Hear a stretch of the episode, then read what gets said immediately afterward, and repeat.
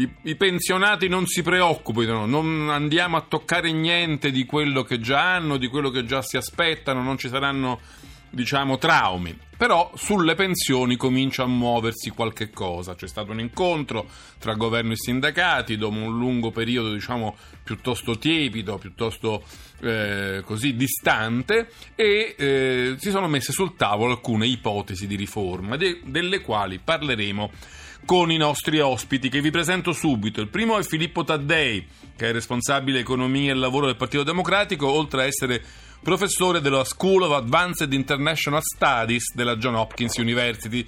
Buonasera Taddei.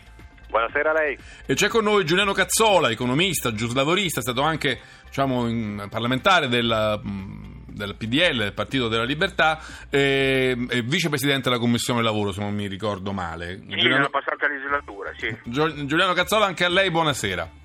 Buonasera a lei e al suo ospite. Allora, di che cosa parliamo in questa puntata con maggiore esattezza? Ce lo racconta la scheda di Valeria Donofrio. La parola chiave per la quale si cerca un posto nella prossima legge di stabilità è flessibilità, un concetto ampio sul quale dovrebbe ruotare la riorganizzazione delle pensioni a partire dalla prossima data utile, il 2017. Flessibilità, dicevamo, ovvero soluzioni diverse per i diversi problemi che da tempo affliggono pensionati e futuri tali. La condizione della previdenza per vecchiaia in effetti è quanto mai articolata e va dagli esodati della legge Fornero a coloro che una pensione ce l'hanno ma a stento ci sopravvivono, ai lavoratori prossimi al congedo ma a rischio licenziamento o già in cassa integrazione. È con le loro realtà che il governo deve misurarsi ed è evidente che una soluzione unica non possa bastare. È così che a Palazzo Chigi hanno deciso di tornare a confrontarsi con i sindacati per trovare delle vie d'uscita dedicate. Al momento, come ha avuto a dire qualcuno, il governo tutte le carte non le ha ancora scoperte, lasciando trapelare soltanto lo spirito guida che sarebbe quello di agevolare l'approdo alla pensione in cambio di una penalizzazione. Per andare in pensione prima, insomma, insomma bisognerà rinunciare a qualcosina sull'importo quantificabile tra il 3 e il 4% l'anno a seconda degli anni di anticipo con cui il lavoratore ha lasciato e del suo reddito. In questi casi a provvedere all'assegno per un massimo di 36 mesi sarebbero banche e assicurazioni alle quali il lavoratore, una volta iniziata a percepire la pensione, dovrebbe poi restituire in rate negoziabili l'importo. Per quanto riguarda le pensioni più basse, quelle che a stento toccano i 500 euro, il governo sta invece pensando pensando ad una estensione del bonus da 80 euro. Allo studio anche nuove modalità di riscatto della laurea, anche queste con indicizzazione e soprattutto penalizzazione. In tutto il progetto pensioni però è proprio questa parola che maggiormente agita i sindacati che vogliono ora capirne l'effettiva entità. Toccherà comunque attendere ufficializzazioni, ma intanto qualche domanda possiamo anche farcela. Quello al momento, solo abbozzato, vi appare un piano pensionistico che viaggia nella giusta direzione? È giusto che per andare in pensione prima si rinunci a qualcosa che nella storia lavorativa si è comunque pagato? E siete favorevoli a che il trattamento prepensionistico sia affidato a banche e assicurazioni, bianco o nero? Bene, queste le molte questioni all'attenzione della nostra puntata di Bianco e Nero, tanta carne al fuoco, vedremo se si tratta, come dire, di arrosto o di fumo, lo vedremo con i nostri ospiti che vi ripresento, Filippo Taddei e Giuliano Cazzola. Prima di andare da loro però volevo farvi ascoltare alcune frasi pronunciate dal primo ministro, dal Presidente del Consiglio Matteo Renzi, proprio sulla questione delle pensioni. Sentiamo.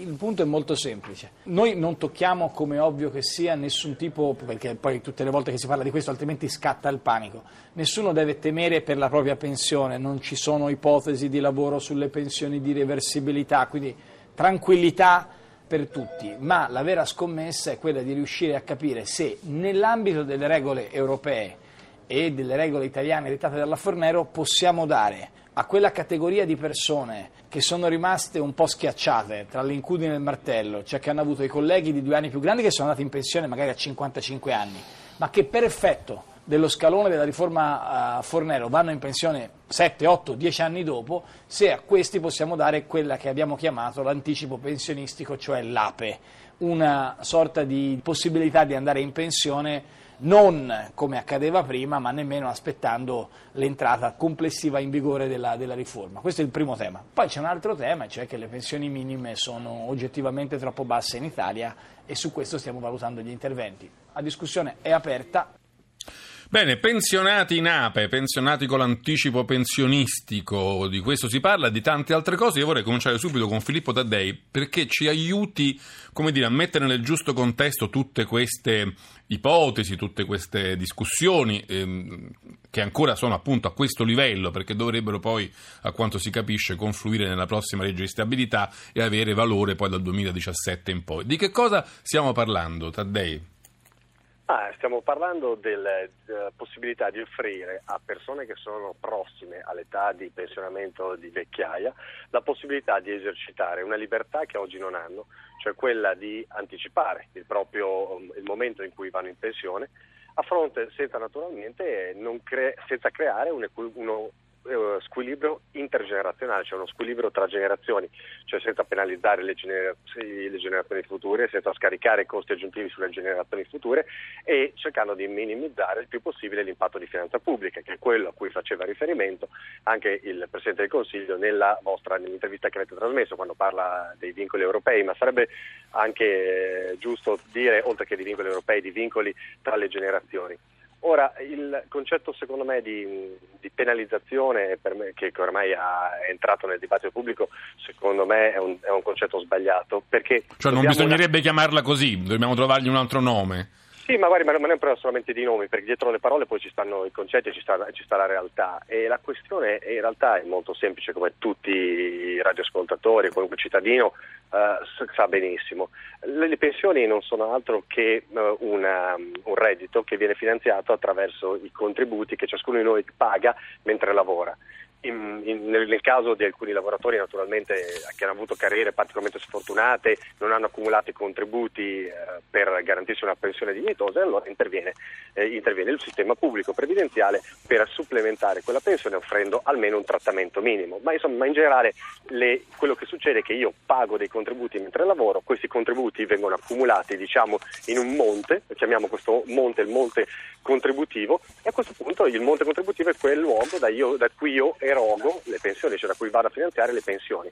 Ora, se io le devo pagare una pensione per 5 anni, è ovvio che dal, quel monte contributivo mi finanzia la pensione per 5 anni e quindi le posso pagare una pensione più elevata.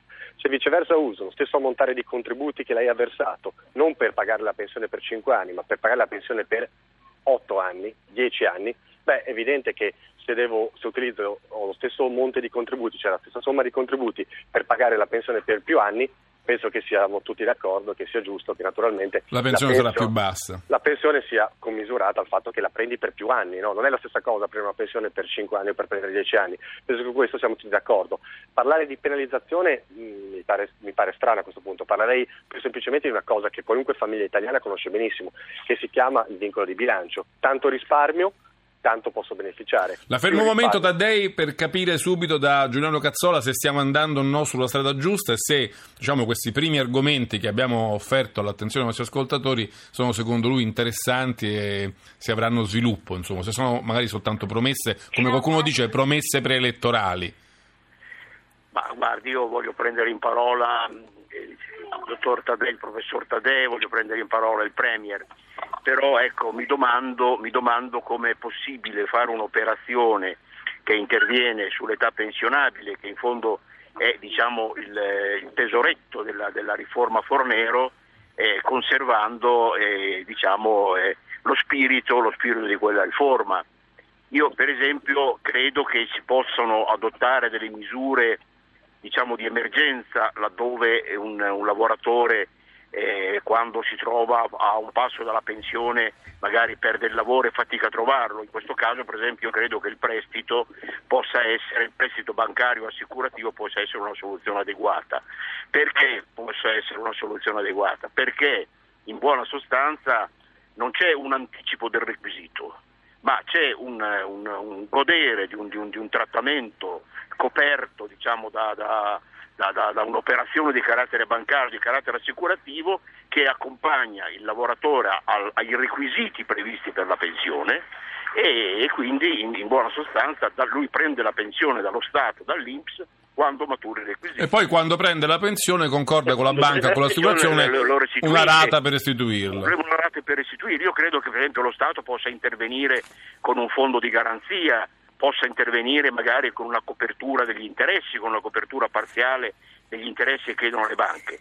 Io per esempio io però sono, sono tendenzialmente contrario a rimettere in discussione la questione dell'età pensionabile e peraltro nello schema che mi sono fatto non, non capisco le ragioni di una penalizzazione economica perché il lavoratore prenderebbe la pensione nel momento in cui matura i requisiti pieni, non eh, prima. Eh, io quindi la, la, la, penso così, insomma. E... Eh, questo è un punto interessante, Taddei. Cazzola dice in realtà non è che si anticipa la, la maturazione del requisito, si chiede una specie di, di, prestito ponte alla banca che poi si restituisce. Allora perché, la, perché la penalizzazione? Il Jobs Act contiene anche una, una strumentazione, no? i fondi di solidarietà che servono a questo scopo che vengono generalizzati rispetto alle esperienze di oggi e che eh, potrebbero appunto servire a realizzare questi obiettivi. Eh, in effetti da dei giornali un po' tutti parlano di penalizzazione, dicono tra il 3 e il 4% a seconda degli anni di anticipo e del reddito effettivo del lavoratore. Ma se io ricorro diciamo, al mercato, al sistema bancario assicurativo, ugualmente lei ritiene giusto che ci sia questa decurtazione percentuale? Ma no, guardi, io penso che, penso che Cattola sia stato eh, chiaro come sempre, mi permetta però di integrare semplicemente il, eh, il punto di vista. Um, non, veramente la decurtazione è un concetto, è un concetto errato. Mettiamo, facciamo proprio un esempio molto concreto. Lei, in, lei, va in pensione all'età di eh, pensione di vecchiaia che sono uh, 66 anni e 6 mesi al, ad oggi. E anziché andare in pensione a 66 anni e 6 mesi, mettiamo che lei con qualche anno di anticipo, decida di utilizzare la modalità del prestito pensionistico, esattamente come l'ha spiegata eh, Cattola, eh, non, non voglio, quindi stiamo al, al, modello Cattola. Io le chiedo, lei per quanti anni ha versato contributi, contributi sociali per la sua pensione? E la risposta che lei mi dà è molto semplice, beh io ho versato contributi sociali fino al momento in cui ho ricevuto la, eh, fino al momento in cui ricevo il prestito pensionistico, come nello schema di Cattola che prima descriveva. E, io le dico, la pensione che quindi lei va a maturare quando arriva all'età di vecchiaia sarà coerente, proporzionale ai contributi che lei ha effettivamente versato, al momento naturalmente in cui lei ha chiesto il prestito. Perché Poi, dal momento in cui chiedo il prestito non verso più contributi. Eh, esatto, lei, lei, non versa più contributi, io le calcolo la pensione che lei prenderebbe all'età di pensionamento di vecchiaia, senza nessuna decurtazione, senza, cioè, la, gliela considero proprio quella che vale a regole vigenti, perché, ripeto, come già sottolineava anche Cattola, nessuno qui vuole scardinare il principio della fornera o toccare l'età di vecchiaia, vogliamo solamente introdurre un elemento di flessibilità responsabile, vi faccio aggiungere. Ora a questo punto, nel momento in cui lei le, le calcola la pensione, e naturalmente prende la pensione, non so, un anno due anni prima, quello che sarà, insomma, il numero di anni che, che sarà possibile. Massimo fare. tre anni, mi pare di aver capito, no? Beh, dic- diciamo, guardi, non sono nella condizione sì. di darle un riferimento, eh, un riferimento preciso, chiaramente, insomma, ho, ho più informazioni di quanti magari ne po- possa discutere con lei in questo momento, diciamo un certo numero di anni, scopriremo quanti saranno.